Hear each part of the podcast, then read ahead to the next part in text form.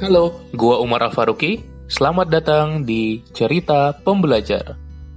Sebuah podcast di mana gua akan sharing mengenai pengalaman, gagasan, dan pembelajaran. Halo, kembali lagi di Cerita Pembelajar. Hari ini adalah hari pertama puasa, hari pertama bulan Ramadan, yang merupakan mungkin pertama kali ya Ramadan yang kita bisa stay di rumah aja dengan adanya kendala dan kondisi sekarang ini. Memang banyak problem-problem yang terjadi kesulitan dalam mendapatkan pemasukan buat sebagian orang dan banyak masalah-masalah yang mungkin sedikit simpang siur sehingga ini adalah tantangan kita bersama. Akan tetapi uh, buat kita yang mungkin lebih berkecukupan bisa diberikan cukup nikmat untuk bisa terus menjalani ini dengan baik. Gua rasa ini adalah nikmat yang patut kita syukuri, sehingga itu juga bisa membuat kita untuk terus berbagi dengan berbagai donasi yang mungkin kita bisa share di sana, dan juga sekaligus mendoakan pandemi yang ada ini. Semoga Allah bisa mengijabah doa-doa kita dan pandemi COVID ini bisa segera berakhir. Di episode kali ini gue bakal mencoba menceritakan tentang salah satu habit di buku Seven Habits of Highly Effective People dari Stephen Covey. Jadi yang akan gue bahas adalah habit pertama, habit satu yaitu be proactive, ya menjadi seseorang yang proaktif. Di buku diceritakan bahwasanya kita memiliki berbagai habit-habit dan seharusnya kita memiliki seven habits ya, tujuh habit yang dimiliki oleh orang-orang sukses, orang-orang yang efektif, orang-orang yang produktif. Nah, itu dibagi menjadi beberapa habit ya. Jadi tiga habit pertama itu untuk ke diri sendiri, tiga habit kedua 4 sampai 6 itu untuk kita dan orang lain, hubungan kita, relasi kita, interpersonal kita, sementara habit ketujuh bagaimana sinergisasi antara semuanya. Nah, yang ingin gue bahas adalah bagian pertama ya, berarti dengan diri kita sendiri, yang mana yang ingin gue bahas adalah habit pertama tadi, be proactive. Nah, apa sih maksud dari be proactive ini? Sebelum gue bahas ke sana, gue pengen kita tahu dulu bahwasanya kita memiliki lapisan-lapisan lingkaran dalam diri kita. Jadi kalau misalnya kita asumsikan seperti tiga lingkaran dengan titik pusat yang sama, tapi radiusnya beda-beda, tidak ada lingkaran kecil, lingkaran sedang, kemudian lingkaran besar. Nah, lingkaran yang paling luar itu kita sebut sebagai circle of concern. Jadi hal-hal yang menarik perhatian kita, hal-hal yang merupakan minat kita, hal-hal yang kita ingin memiliki kontribusi ke sana, gitu ya. Jadi apa yang menjadi concern kita itu berada pada circle terluar. Kemudian yang kedua adalah yang di tengah yaitu circle of influence. Jadi kalau misalnya kita memiliki pengaruh, kita bisa memiliki dampak di suatu tempat, di suatu waktu, maka itu termasuk ke circle of influence kita. Dan kemudian yang terakhir adalah circle of control. Jadi hal-hal yang bisa kita kendalikan, hal-hal yang lu bisa kontrol. Nah, coba lu pikirin masing-masing kira-kira di circle-circle ini lu ada apa gitu di circle-circle ini masing-masing.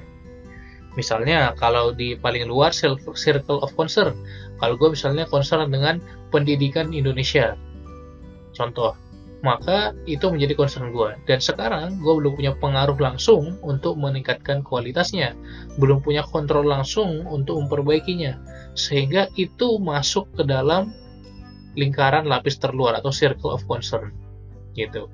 Sementara yang di tengah circle of influence adalah hal-hal yang bisa kita pengaruhi. Misalnya apa? Sekeliling kita, seperti teman-teman kita, orang-orang di sekitar kita, keluarga kita, atau mungkin organisasi di mana kita punya impact di sana. Itu adalah circle of influence yang bisa kita pengaruhi, tapi belum tentu apa yang kita mau itu dilaksanakan gitu. Tapi pengaruh kita besar di sana karena kita menjadi relasi dekat dari orang-orang yang ada di sekitar kita. Itu yang kedua, circle of influence. Dan kemudian yang ketiga adalah circle of control. Nah, circle of control ini adalah diri kita sendiri. Atau hal-hal yang berada di bawah kendali kita. Misalnya, kita punya anak buah atau staff, maka staff itu termasuk dalam circle of control kita. Meskipun tidak semuanya terkontrol gitu ya, tapi ada bagian yang merupakan ranah dari kendali kita. Jadi lu coba uh, mendefine masing-masing di circle of concern lu apa sih? Circle of influence lu apa sih? Dan circle of control lu apa? Nah, setelah itu kita bisa menilai wah nanti akan muncul yang namanya controlled variable dan uncontrolled variable ya. Jadi variabel yang bisa kita kontrol dan yang tidak bisa kita kontrol.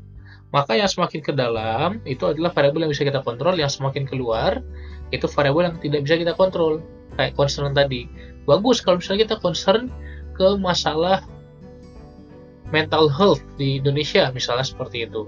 Bagus banget gitu. Tapi by now gitu jadi sekarang gitu kita tidak bisa memberikan impact langsung gitu jadi kita mencoba dulu untuk bisa membuat itu semakin masuk ke dalam jadi semakin ke circle of influence kemudian ke circle of control jadi ada lapisan-lapisan yang perlu kita pahami dalam memandang variable control dan variable tak terkontrol. Nah, terus apa maksudnya be proactive sebagai habit pertama di sini? Itu artinya kalau misalnya kita bergerak dari dalam keluar lingkaran, itulah yang kita sebut sebagai proaktif. Sementara kalau kita bergerak dari luar ke dalam, itu kita sebut sebagai reaktif ya. Jadi inside out itu proaktif, outside in itu reaktif ya. Sehingga kita bisa memahami kita perlu memilih nih, kita bersikap seperti apa. Contoh, misalnya kita di sekolah tidak dimarahin dengan oleh atasan kita Nah ini kenapa kerjanya nggak beres? Kenapa tugasnya nggak selesai? Kenapa telat ngumpulinnya? Kita memiliki berbagai opsi, di antaranya menjadi proaktif dan reaktif. Kalau reaktif mungkin kita akan segera memberikan alibi, kita akan segera memberikan alasan, kita akan segera menunjukkan excuse. Sementara kalau proaktif kita akan menunjukkan solusi, kita akan menunjukkan hal-hal apa yang bisa diperbaiki, kita akan menunjukkan hal-hal apa yang bisa menjadi penyelesaian masalah tersebut itu perbedaan antara proaktif dan reaktif. Nah, sehingga ketika kita memilih, kita bisa lebih cenderung ke yang mana? Kalau bisa, kita lebih cenderung ke yang proaktif. Nah, coba lu merefleksikan selama ini kita lebih cenderung ke mana? Ya, lu lebih cenderung ke reaktif atau lu lebih cenderung ke proaktif? Dari situ kita bisa lihat di sebagai di berbagai domain di hidup kita, mungkin ada beberapa kita yang lebih proaktif, ada juga yang beberapa yang lebih reaktif. Nah, kaitannya nanti adalah kalau proaktif kita lebih bisa uh, apa ya? Responsnya lebih ke menyelesaikan hal-hal yang dalam variabel kontrol kita. Sementara reaktif kita hal-hal yang luar ruang kontrol kita sehingga kita cenderung menyalah-nyalahkan gitu.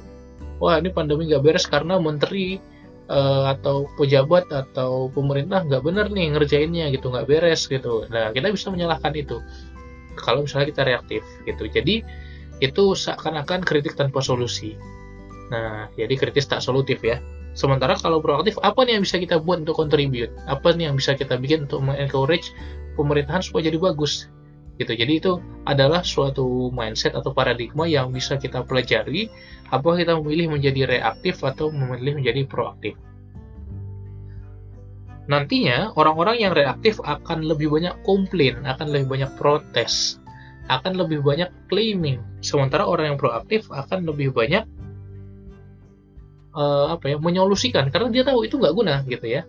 Kalau misalnya kita menyalah-nyalahkan orang, ketika misalnya kita mencoba mencari alasan, itu sejatinya nggak guna karena nggak nge-solve masalahnya juga gitu. Itu hanya akan membuat kita merasa aman karena kita uh, seakan-akan memberikan perisai-perisai dalam argumentasi itu.